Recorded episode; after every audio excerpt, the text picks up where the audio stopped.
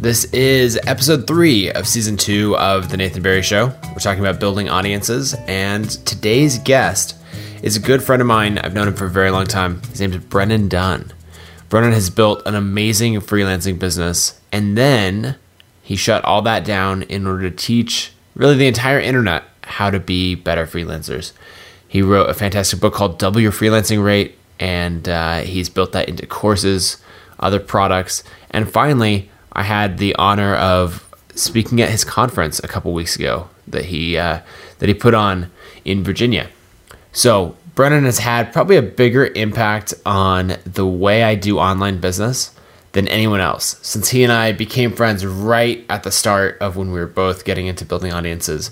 So with that, let's jump into the interview with Brennan Dunn. This season of the Audience Podcast is sponsored by Kajabi. Kajabi is an online course creation platform. You can use it to sell really any kind of information product, courses, membership sites, ebooks, any of that.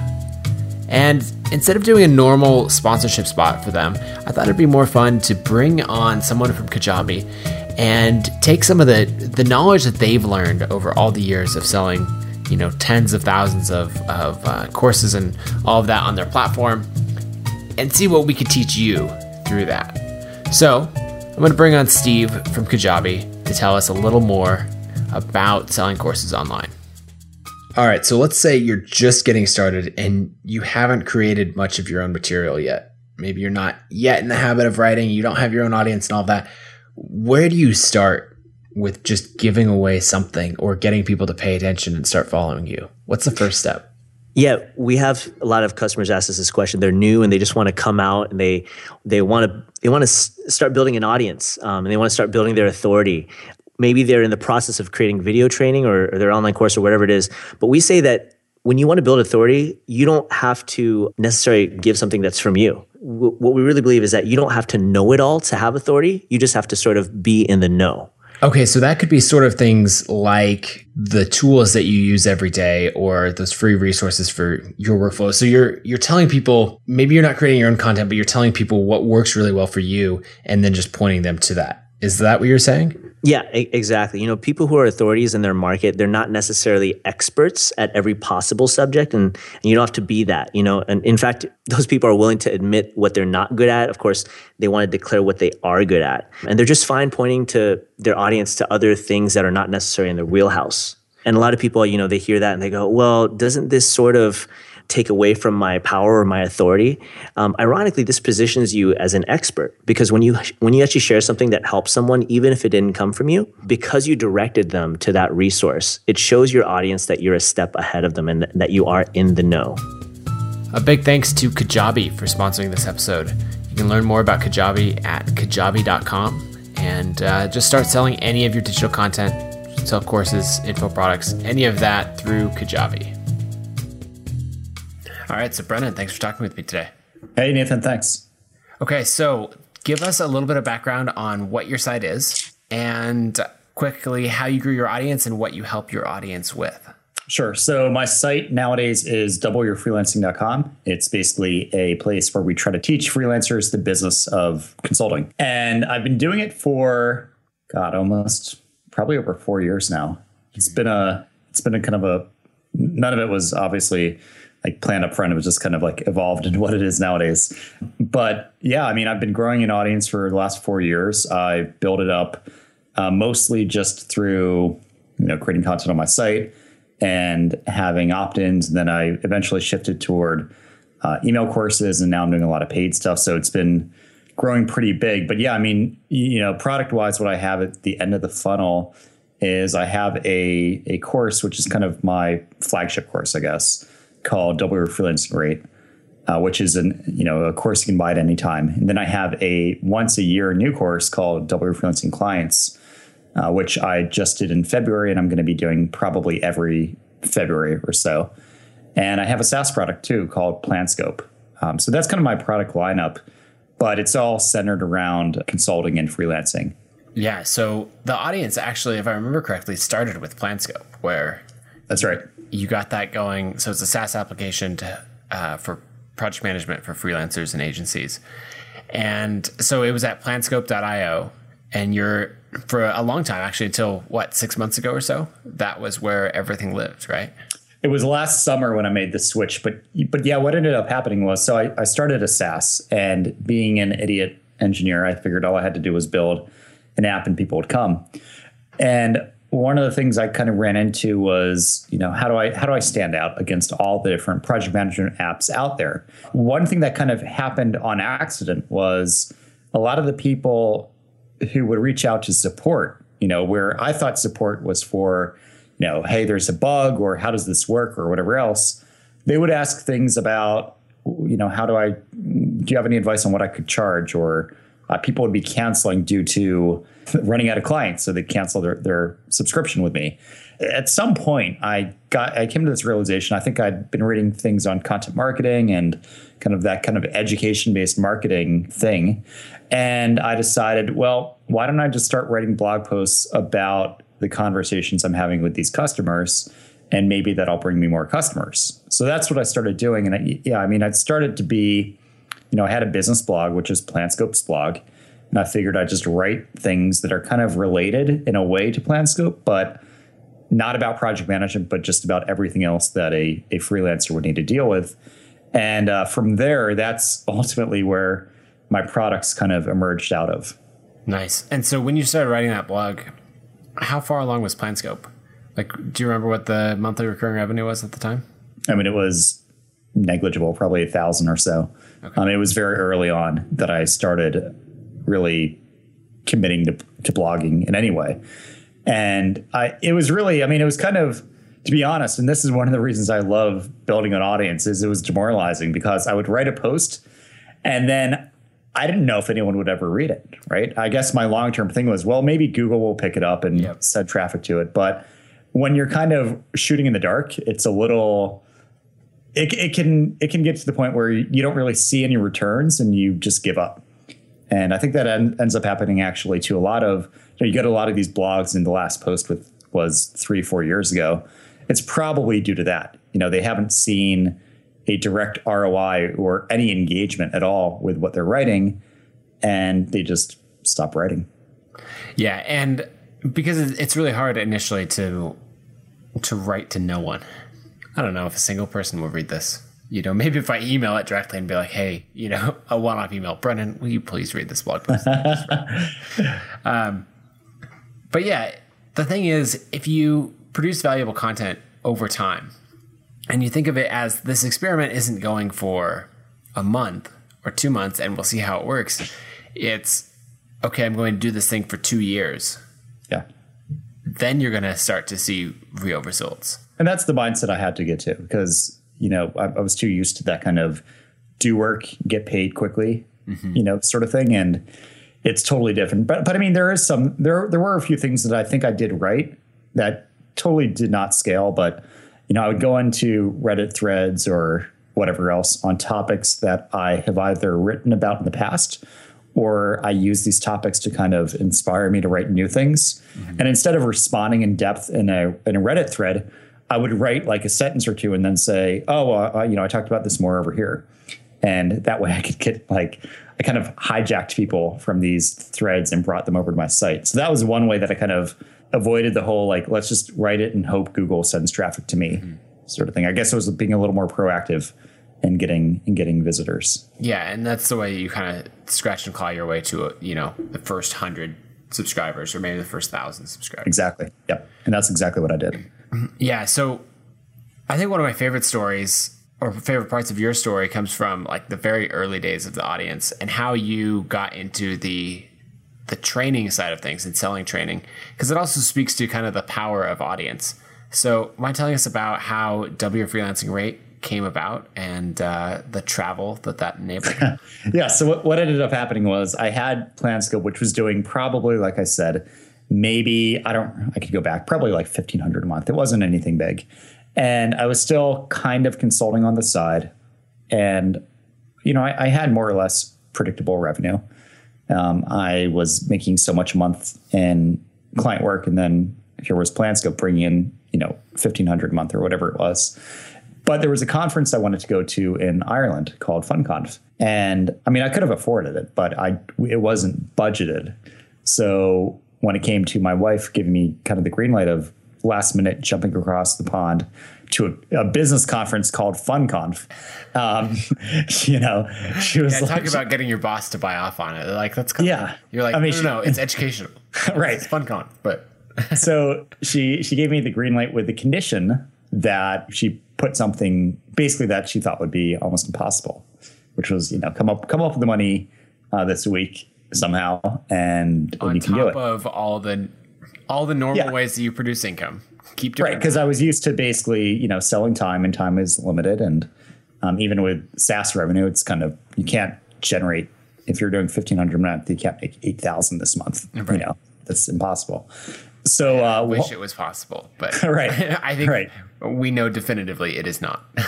Yeah. What I ended up doing was I was talking to Amy Hoy, who was going, uh, a good friend of mine. And she was like, well, you know, you're, you're writing a lot on on to your PlanScope customer base or trial base, really. Anyone who ever signed up for a trial became a member of that audience. And she was like, why don't you just, you know, write a book on kind of a recurring theme? And I was like, a book? Like, I, that's not me. And so... Which is awesome, you know, to think that you of... I think that was almost exactly three years ago. Yeah, it was released August of... Was it three years ago? Maybe, yeah, three. Yeah, because I wrote yeah, the Amazon right. Handbook in two thousand twelve, and you released like a month before I did. Yeah, so I, yeah, that's when I did it. And the problem was at that point still, I wanted to go to Ireland, which was like four days away, or, you know, the conference was four days away, and I didn't have a book. So uh, that, I was like, oh, okay, well, you know, I can't do that, Amy, because I don't exactly have a book. And she's like, well, pre-sell it. I was like, I pre-sell it, like take money before I have anything to give. She's like, yeah. So I did it. And um, w- wouldn't you know, I actually sold enough in pre-sales to afford the trip. At, at this point, I was like, wow, I just, I think it was like three or four thousand. I forgot the exact number that I sold. Um, but I basically just c- contacted this list of people who at that time I had been emailing them regularly with my new blog posts just out of kind of inertia.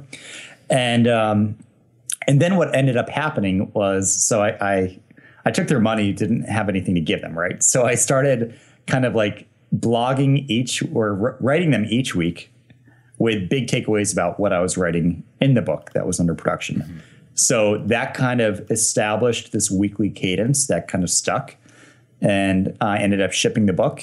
And then I kind of had the decision point of I could either stop, you know, I've delivered the product. I don't need to theoretically, I don't feel bad about holding on to money that I haven't given anything in exchange for yet. Mm-hmm. So I guess I could stop doing this weekly thing, but I kept with it. And that was a good decision on my part that I did keep with it, because that consistency is ultimately, I think, what led to getting at least to where, where I've gotten to nowadays. Yeah. So when you did the pre-orders for Double Your Freelancing Rate, did you have an email list at that time? Only through PlanScope. Okay. And so how many people were on that list? I want to say, pro. I think it was about three thousand, if I remember correctly. Okay. So that was, you know, I'd gotten on Hacker News for PlanScope a few times, which netted a few, quite a few trials. And back then, I don't think I was doing the credit, credit card up front. Yep. Yep. So I had a lot of emails. And they were, I mean, they were poor emails. Like three, I want to say three thousand low quality email addresses. Yeah, that makes sense. Was my list. That's what got you into training and got you into the habit of writing consistently to build an audience, which not only were you able to go pay for a trip to FunConf, which I assume was a lot of fun. Yeah, I played poker with Werner Vogels, the C T O of Amazon on one side, and Tom Preston-Werner, the C E O at the time of GitHub on the other side of me. So very, very fun. And I, I got to meet um, Derek Sivers, which was awesome. Yeah. Got to talk about aviation with him for quite a while. Uh, Derek's fantastic. Um, yeah, so that that sounds like it was an excellent use of money, especially the, the the money that came from another source. That's one thing that I love about having an audience is you're able to come up with this money from other sources that wouldn't be possible otherwise. Like a couple years ago, I had the example of I really wanted to buy. Well, I got into stand-up paddleboarding because some friends had some paddleboards, and I really liked them, but the ones that I wanted to buy were pretty expensive. I think they were like about a thousand, about a thousand dollars each. And mm-hmm. I wanted two of them, of course. Um, and so I did something where we were talking through it and we, you know, my wife and I had budgeted you know, everything for the rest of the year and, and all of this. And then I wanted to spend an extra two grand. And she was like, ah, no. And then we came to the same situation where I was like, well, what if on top of all this money that I'm making already, which I was doing pretty well, you know, what if I make two grand somewhere else? And she was like, okay, that's fine. Uh, and so I did a little deal with uh, one of my books through, I think it was Mighty Deals at the time, mm-hmm. made like three and a half thousand dollars. And I was like, boom, paddleboards. There you go. Exactly. Yeah. I mean, that's, that's, I mean, that just happened on, I just did another AppSumo deal. And, you know, I think I, I took my take home was like twenty grand or something. So, you know, I didn't do anything except give away an asset that I already owned. Mm-hmm. Right. And let them do their thing. And yeah, I mean, it's just that, that kind of, one of the things I remember saying last Black Friday was, you know, cause you know, it's the typical, oh yeah, you know, you know, my, my wife went over to the mall and did her thing and spent a lot of money on stuff. Right. Well, I like to, you know, I was able to, I think I posted on Facebook, like it's nice being paid on Black Friday versus paying out on Black Friday. Yes. Um, exactly. So, you know, so yeah, cause I, I did a, a Black Friday uh, deal. Um, yeah. Last, whatever that was, October, November. Okay. So as you've been growing your audience over time, since then you've been writing consistent content, you've shipped a few courses. What was the, the turning point for you when you felt that this audience and teaching this audience about freelancing was going to become your full-time business and not just some little thing to pay for a quick trip to Ireland? Yeah, way, way easy to get to Ireland. I, I think it was really when, well, two things, two things happened. The first was I started getting kind of unsolicited testimonials and case studies from people telling me that, you know, hey, never met you, we've never talked, but I had gone through your course and I want to let you know that um, because of a lot of what I learned from you, I've been able to charge more, which has allowed me to get married sooner than I thought. Um, you know, I could, but you, so I've, you know, getting emails, and I've got a, quite a few emails like that since.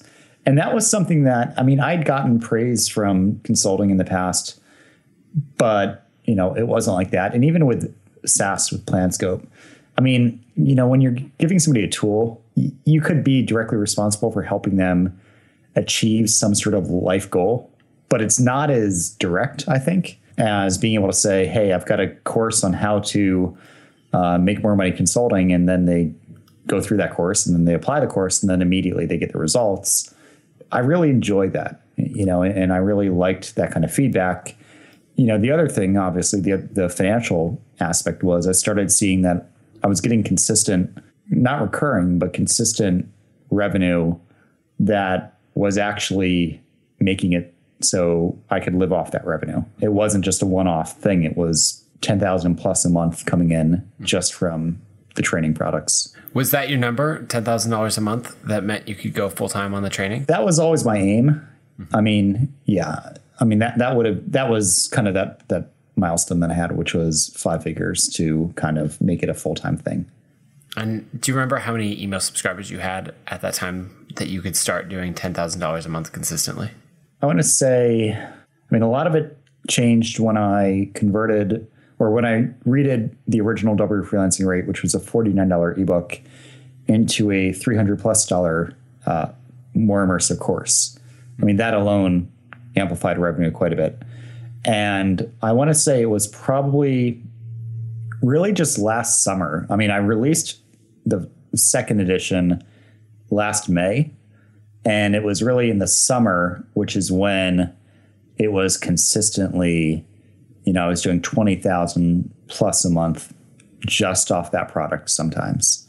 And, you know, I mean, with the last launch that I did in February of the new course, I mean, that did almost three hundred thousand in a week, which was like totally, I mean, I could live off that. I mean, I, I don't live in Manhattan, you know, I, I could, I could live off just doing that once a year. But yeah, I mean, it, it's definitely, I think it was around last summer, which is really when all the pieces were put into place and I had a consistent and reliable way of getting new customers and getting, um, you know, and selling to them. Right. But even well before that, you stopped freelancing, right? That's right. Yeah. I mean, I I had um, done enough with between PlanScope and some like coaching stuff that I did on the side, which wasn't really, I mean, because I had some customers who were kind of Uber customers who um, I had done things like a, a masterclass, which I did every few months, and I would get up to twenty-five, eventually fifteen. I limited, I made it smaller, fifteen people paying two thousand dollars to sit in on a two day workshop, mm-hmm. um, which would be, I mean, it wasn't, it was, you know, definitely involved higher touch sales. I was, it wasn't just a plug in your credit card and go. I mean, there'd usually be an email exchange back and forth a few times. Right. But that was kind of like, you know, it wasn't like I had a lot of people paying me a little bit of money. It was, I had a good amount of people paying me a little bit of money, but then I had a few people paying a lot of money because mm-hmm. I had a lot of, you know, three thousand dollars a month uh, coaching uh, retainers, which, you know, I'm starting to phase or I started to phase those out. But back then I had, uh, you know, three or four of them at a time.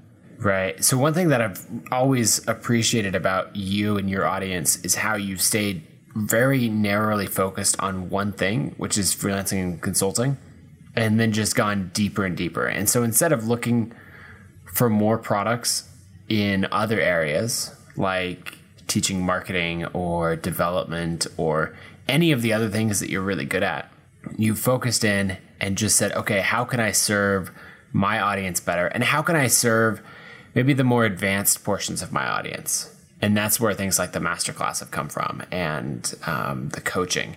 And so you end up with this, well, it's something that you and I talked about a lot when we taught a workshop together in London. I guess it was, was that two years ago now?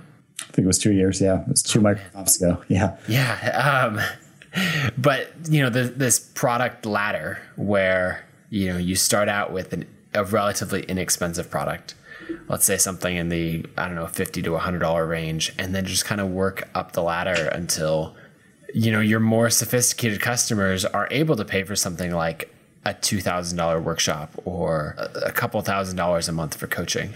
Yeah. And, and kind of the model that I've used. So what I ended up doing, and again, none of this was kind of planned ahead. It was just kind of like as a result of learning on uh, as I go. But I, I looked at consulting as a field, and I, I, I identified a few kind of key things that consultants need to be able to do. They need to know how to, you know, create proposals and price them and everything else, basically how to sell. And then they need to know how to acquire project leads. And then a small percentage of them might want to know how to grow a team, you know, kind of scale their business. And that's kind of the three products that I, that I have now. The three products I've kind of settled on touch on each of those. And not every freelancer has ambitions to grow a team. And that's okay because, you know, that's, you know, I mean, yeah, so I'm, I'm okay with that. But a percentage of my audience is, and those are the ones who join the masterclass. And, um, and what I've kind of done is the more money you spend, the more direct advice and interaction you get. So, you know, the cheaper products are more general purpose, general advice, kind of self-serve in a way. Mm-hmm. Whereas as you spend more, like with, with Double Your Freelancing Rate, there's no live element. It's just basically you get the product, you get all the materials, you get the, you know, the accountability autoresponder course and everything else. But then the um, once a year course that I offer has a team of mentors where you get uh, over email mentorship. There is live office hours every month with me where I go into a Google Hangout and you could come in with your question and kind of say, hey, you know, I, I I've followed what you said here in this training video, but I need specific, I need that applied directly to me. Can you help? Mm-hmm. And then obviously at the end of that is something like uh, coaching, which is basically consulting, which is one-to-one. Here's the customer with their exact problem. And me as the, the teacher, the domain expert, I can apply that knowledge and prescribe it directly to them versus a kind of like a broader prescription, which happens at the lower price. Um, so basically I, people move through, people self-select to move up that chain, um, really themselves, right? I'm not, I'm not throwing a new audience member at, um, that once a year course, or I'm not trying to get, I'm not trying to run paid ads to coaching because it just doesn't work that way. Right. I mean, people, there needs to be that kind of, that ladder that people climb up, uh, where they put in money, they get more than they put out, uh, put into it back out. And then they go to that next rung of the ladder where I put more money in, and ideally the R O I they get out of that is even bigger, um, you know, than that first time. Yeah. And so you're training them that spending money with you yields a significant return on investment. That's right. And then you're also, if you're doing paid acquisition, which is something we should talk about in a second, uh, you're also able to recoup your ad spend much sooner because you're, you know, the bucket of more people are going to buy quickly rather than if you're sending them straight to a thousand dollar course or something like that. Exactly. I mean, if you can have something that just either matches or makes a small profit on the acquisition cost mm-hmm. and put that first. I mean, well, two things happen. First is then you can kind of indefinitely keep funding your ad campaigns. You don't need to kind of go up credit or anything. But the other thing is you now have a customer or they're a client of yours. They're not just a subscriber. They're not just a, you know, whatever. They're, they've actually, there's a finan- your relationship is different with them. And everyone knows that your best, the best people to sell to are your existing customers. Yep. So, you know, the same holds true there. If you can give somebody a fifty dollars product and they get more than fifty dollars in value out of it, then they're much more likely to then buy from you if you offer them a five hundred dollars product than somebody who has never, I mean, basically it's, it's a matter of, you know, it's risk, it's risk reward. Uh, the risk of me spending fifty dollars for my business is basically nothing. So I'm more willing to go and spend fifty dollars and maybe then net a return on investment from that. Whereas if you just take me as a new subscriber or somebody new to your audience and put a five thousand dollars product in front of me, uh, that's a little too risky for me. Like if I don't really know, can can you actually give me value? Like if I don't know that yet, then I'm not as willing to do that. So it's it's a harder sell um, at that point. And that's where people need it. You see a lot of these information marketers who really hammer, hammer, hammer, hammer with like the, you know, try to overcome every objection and really just try to get you to buy, buy, buy. But I think if you can start with something that's more of like a lower risk impulse buy and then let, let people kind of like self-select to move up your ladder, you don't really need to do that as much. Yep. I, I think that's really good. And especially if you're teaching a skill that makes money, like marketing or freelancing or something like that, mm-hmm. with those earlier products, you can help them make more money so that they're in a better position when they buy, you know, a workshop or something much more serious from you in the future. They have the money because you've helped them make the money. And so they're not, you know, going to put themselves in a weird financial position or feeling like they're having to invest money they don't really have to buy a product because you've That's already, right. you've already helped them make far more than that. Exactly. Which is, I mean, it's good for you and it's good for them. Yeah. I mean, you know that they've, they're a happy customer who's coming back for even more from you. And um, they know what they're getting into. They know they like you. They like the value you give and everything else, which is, again, it's better for everyone. Yeah. So I want to switch uh, switch gears a little bit to a little more tactics for a bit and talk about two things. One would be email courses as a way of gathering a large number of email subscribers quickly. And then the second would be uh, driving paid acquisition to that funnel. Okay. Um, so why don't you tell us a little bit about the free email course that um, that you started promoting, and then that really became a key part of your funnel. Whereas before, originally it was just kind of a on the side thing, right? Yeah, it, it used to be. Now that's my primary call to action for everyone. That's what I'm driving direct traffic to, and it's also what I'm, you know, the exit modals promoting and everything else. Yeah, so um, that, that course. Yeah, that, it's called Charge What You're Worth. It's a nine lesson email course that is meant to help people kind of understand a lot of the philosophy that is involved in my premium course, Double Your Freelancing Rate. So um, nine lessons, the way it used to work was it was a nine lesson, nine email drip that would go every day. Mm-hmm. And then after that, it would offer like a coupon for them for, you know, a few days to kind of get the product just at a discount. Um, What I've done though, so that that kind of worked. You know, people were really liking the lessons. Each the way I structured it is it's like a four or five hundred word lesson, followed by a worksheet link that is literally just a link to my site, to a Gravity form that is a way to allow them to um, apply what they just learned mm-hmm. to some specific part of their business. But they get an email copy, but I I'll, I also get an email copy. And I have it going into a um, into a label that I look at every few days. And intermixed in these worksheets are things that are uh, where I'm asking them, like, what's one thing that you're hoping this email course will help you? What's one problem that you want this email course to help you solve? And in their own in their own language, they're able to put in their, you know, their struggles, their pain points, and everything else, which is pure like research data for me, you know, okay. uh, for the future.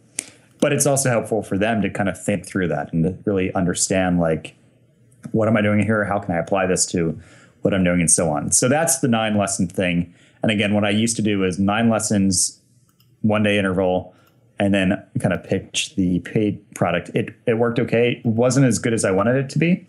Um, and then I actually, I listened to an, an interview with uh, Pat Flynn and uh, name's slipping on me, but the guy who... David Setman Garland?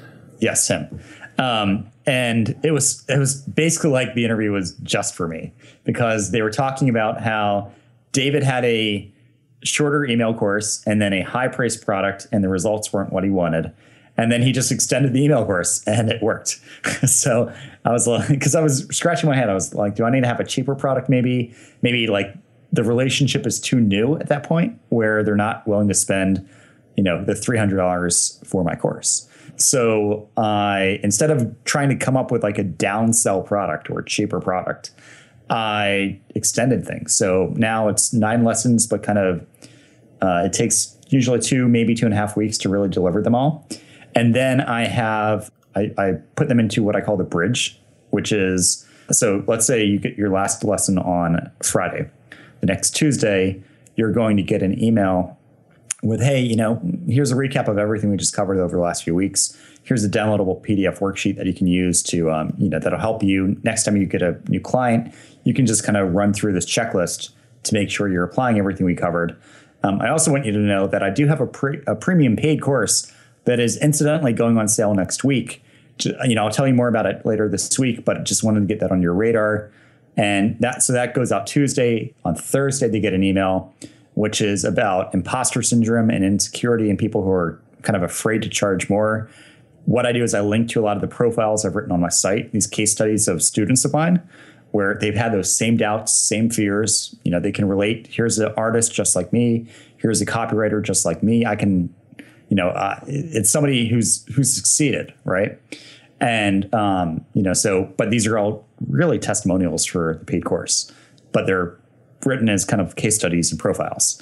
And then at the end of that email, I say, mark your calendars, next Monday, the course is going on sale. You're going to be able to get it for, you know, a percentage off. You know, just mark your calendar. You'll be getting an email from me next Monday morning at ten. So then after that, Monday morning at five a.m., a web request hits my web server, or my server for every person in that funnel who's getting that promo this week. And it generates a unique um, kind of like coupon thing for them that will um, be then a, added to their contact within my email software. And then at ten a.m., they get a link, which is their personal link. You go to it and it has the sales page, but a big countdown timer ticking down to Thursday night at midnight.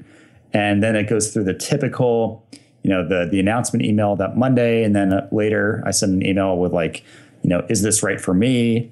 And then a few more follow-up emails. And then the final, like, you know, twelve hours left, four hours left. Um, basically what you would do in a normal sale. Mm-hmm. And it's an evergreen sale. So every week at Monday through Thursday night, a few hundred people are going through a one-off sale, mm-hmm. and it's totally on, on autopilot. And that, that alone has been like the best thing that I've set up um, in terms of like, you know, reliably making sales. Nice. And so, yeah, because you're getting all the benefits of a launch, and people are much more likely to buy during a launch than any other time. That's right. Yeah. And, but you're not having to sit there and run a launch. No. No, and that way you don't need to keep hitting up your entire list with a, you know, it's it's segmented. It's based on a cohort of people who four weeks ago they opted in and now they're getting pitched. Mm-hmm. Yep. So email courses are, are wildly successful for getting, you know, uh, as this thing, the standalone thing that delivers value that you can pitch, you know, you can promote places like Product Hunt and, you know, Twitter and Facebook and everywhere else to get email subscribers. But the mistake that just about everybody makes with them is they do, you know, five emails of valuable content and then straight into a sales pitch of, if you like this, go do this thing. Yep. And it just, it kind of works, but what I always tell people is to, you know, wait a little while and then go into an automated launch, because it just works so much better. A lot of people don't even have launches. It's just like a casual name drop of their product too. And they're like, why doesn't this do anything? Right. Right. Yeah. Cause and that's the sort of thing where, I mean, it's going to sell like a copy every other day if you do that. Like, exactly. Yeah. You know, and that's if you're getting like, it's just going to convert at a terrible rate. And so instead do exactly what you did. And people don't have to go to quite that level of sophistication if they don't want to, but build in some kind of launch with urgency, you know, and have it be, have it be something meaningful where, where people have a reason to buy right then. That's right. And you can do a lot of really fun things. Like you can, I mean, obviously after they go through that, they get appended to your list, your general list, and mm-hmm. you can start sending them your regular content. Um, but you can even do things like, you can kind of have like an email course offboarding where I haven't done this yet, but I've heard some people have really good success with. Um, you then send them a few more just purely educational emails, and then, you know, hey, you know, if you didn't buy, or, you know, you should know that they didn't buy. And then you can say, want to let you know, I'm going to reopen uh, the cart for that, or, or, you know, something like that. One thing I'm going to be doing next is, so I've got a few hundred people on any given week going into this funnel, and, you know, most of them don't end up buying, but I can do a, like a quarterly or monthly webinar maybe, where I just brought, I just promote it to those, um, to the people who recently went through, but didn't, um, you know, didn't buy.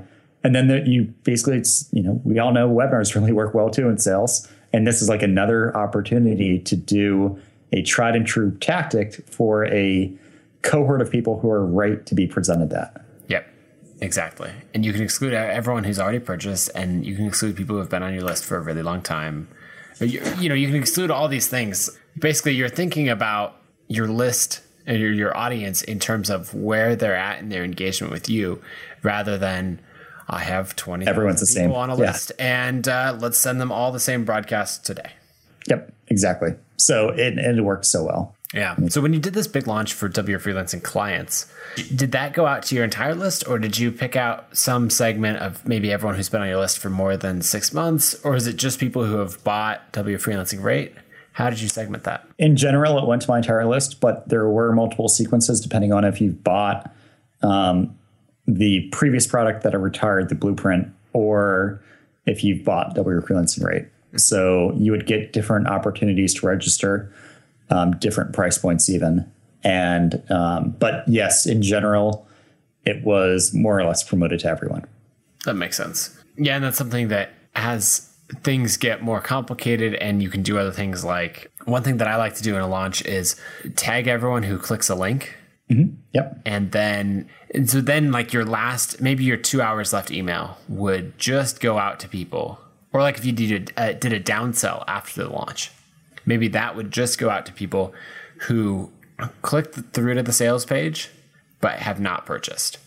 And so then you can, you know, you're only sending it to people who are engaged, and you're not worrying about, you know, annoying a larger portion of your list by pitching too heavily or something like that. Yeah, I think, and I think what I'm going to do next time around, and I, the mistake I made, I, I could have, I think, done a lot better. And I think the issue was I was retiring a product that was maximum a few hundred dollars, like the maximum you could pay for it was two hundred fifty dollars. Mm-hmm. And I didn't give any indication of two things. First, it's going to be a significantly more expensive product.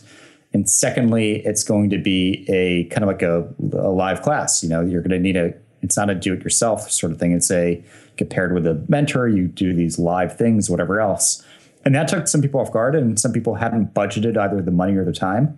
So I think way early on, I should have, Like I'm, I'm thinking like I'll be selling this in February. I'm going to start in October, probably mentioning an idea of the price, an idea of the time commitment, and say like, if you want to be one of the first people to join, you know, click this link, which will, again, like you said, tag them or something. Mm-hmm. Um, so I have like this segmented list of people who I know are basically interested in that. I mean, the default thing is, if they click through to the sales page, mark them as that, right? Like if they're doing that, then they're they're saying that they're somewhat interested.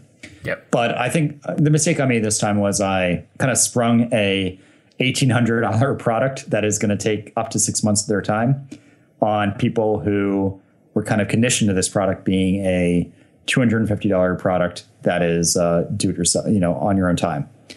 So that's the mistake I made. And I, I, this next time it's going to be done differently. Yep.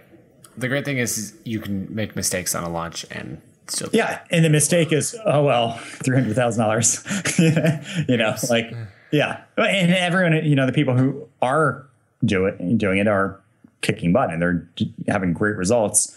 But it's something, you know, I think like you and I, for instance, nowadays we're both at this point where if we, if an eighteen hundred dollars course were to come our, our way, we could either probably pay for it outright or put it on a credit card or something. Mm-hmm. Whereas a lot of the people on my list, they actually, you know, they would need to start saving for that months and months in advance.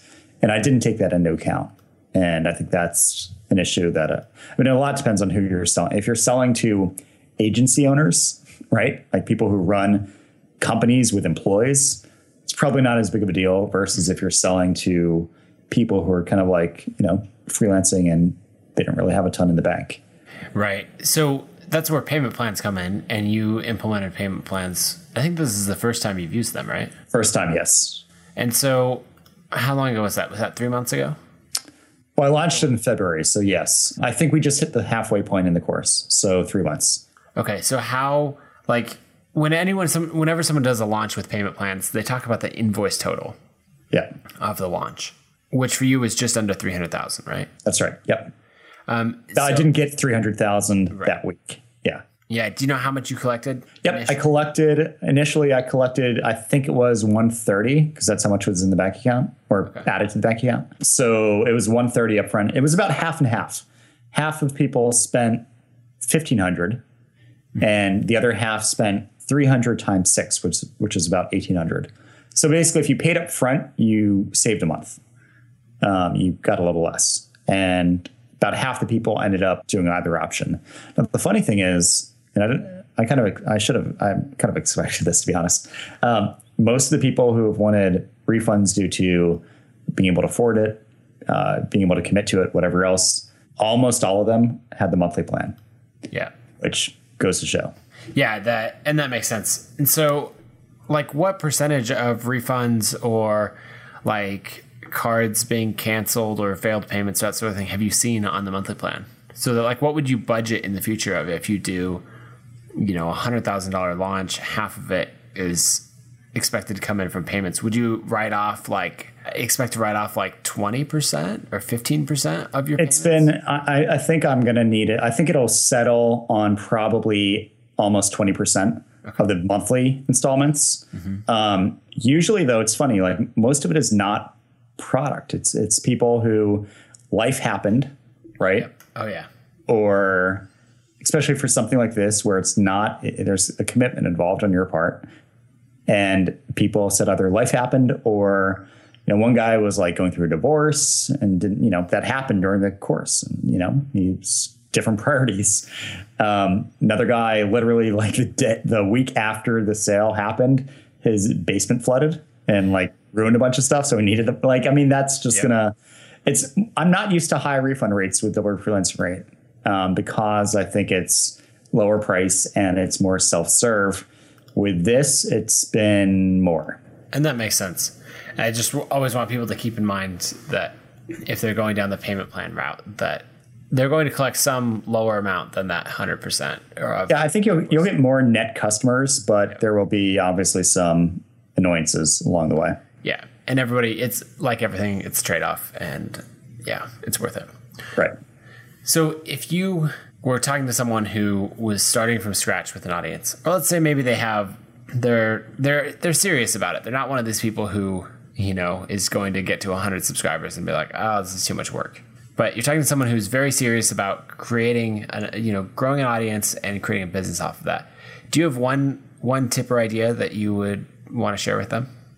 Yeah. So I think um, by far one thing I would have done sooner if I could have, or if I would have known to, is um, if you have a, a very defined, I think a lot of it is, do you have an audience and do you have a, a, a sales funnel that has a product on the end of it, right? That people uh, will buy and is profitable and whatever else. If that's true, if you have an audience and a product at the end and it's a decently priced product, then um, I would I would encourage people to really look into paid acquisition.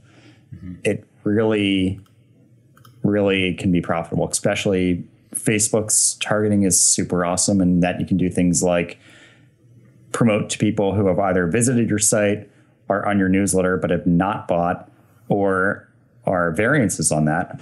Um, you could either target people who like, in my case, I'm running ads to people who like Smashing Magazine, who like List Apart and other things. And I'm able to get people, I'm able to get subscribers for two, three dollars an opt-in, which then that's an opt-in to that email course, which then is delivering about an eleven X R O I within a month. So, you know, in my case, I know my conversion rates now. I know my profitability on, on that email course. Once you know that, I think it's important for everyone to really, if you have a sales funnel, you better know uh, conversion rates, values, all that, like how much is a new person being added to that funnel valued at, and then look for ways to add people for less than that. Because, I mean, there are a lot of other things you can do, like, you know, just keep creating content, ask people to promote it. You can do contests, you can do joint ventures. Like there's a lot of different things. But so much of that, I think, is contingent, especially something like a joint venture. If you're going to approach somebody about, you know, doing a webinar for your product, you should you should have some numbers about like, you know, well, I did a webinar to my own list. This is how many people showed up. This is how many people registered. This is how many people bought. It's the ultimate revenue that came from it. Like, it's important to know that kind of stuff. And I think a lot of us, which is like, ah, I've got a big list, you know, but we don't really know, like, right, what its value is. Well, and if you craft this funnel, that paid acquisition is good because since you're paying for the people coming in, you tend to pay like, or put a lot of attention and like, and really focus on, on uh, perfecting the funnel because it's expensive. But then if you were doing joint venture webinars or something like that, you could say, hey, here's what's going to happen. I'm going to do the webinar. A bunch of people are going to buy. They're going to go through that sequence. Then after that, I'm going to send them through this free course that I know is perfect at, um, you know, converting, or it works really well for converting more people to buyers. And so kind of in your pitch for a joint webinar, you can say, I've got this funnel down to a science. And uh, when your audience comes through it, you know, they're going to sell more. And so like, it's really, I mean, that's exactly what I, what I do is I, I have a Google Doc, which I think you've seen actually, yep, where it's like everything. Here's the, here, here's the emails I send. Here's the product. Here's what it's about. Here are the price points. Here's past history, conversion rates, data, numbers, all that kind of stuff. And yeah, I mean, it's, you need to know your funnels. You need to know the value of them and, and everything else. Because that's, I mean, these, this is a business, right? Like you have your, you should have your P and L statements. It's the same sort of thing. Yeah. Um, but yeah, I think, I think even if you were to break even and your acquisition, I mean, I'm at the point now where I've been able to get consistently one hundred people a day added to that email course. And even if I were to break even on that, whatever, like I'm, I'm basically for free getting, a, you know, a lot of extra people each day uh, joining my list. Right. Yeah, that's fantastic. So people should definitely check out uh, paid acquisition sooner rather than later and be serious about it. Don't just spend like a hundred bucks on Facebook ads and be like, well, that didn't work and move on. Yeah. Really figure out why it didn't work. I mean, there's going to be a degree of paying for data upfront, mm-hmm, where you're not optimized and, you know, low relevance score and everything else. But, you know, over time, I think you should be able to really understand who's my target audience, how do I find them, and what do they want from me? Yep, that's perfect. Excellent. Well, thanks, Brennan. And where should people go to get on your list, learn more about what you're doing, and uh, dissect your funnels and all of that? So if you want to jump into my email course, you can go to free pricing course dot com, which is just a redirect to uh, my double your freelancing dot com site. And if you want to be able to see all my products, my get in contact with me, everything else, uh, my main site nowadays is double your freelancing dot com. Perfect. Well, Brennan, thanks for your time. Yeah, thanks, Nathan. All right, that wraps up the conversation about building an audience with Brennan Dunn.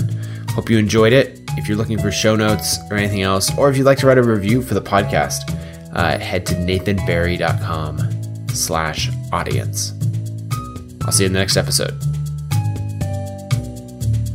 And another quick thank you to Kajabi for sponsoring this episode. You can learn more about them at nathan dot kajabi dot com.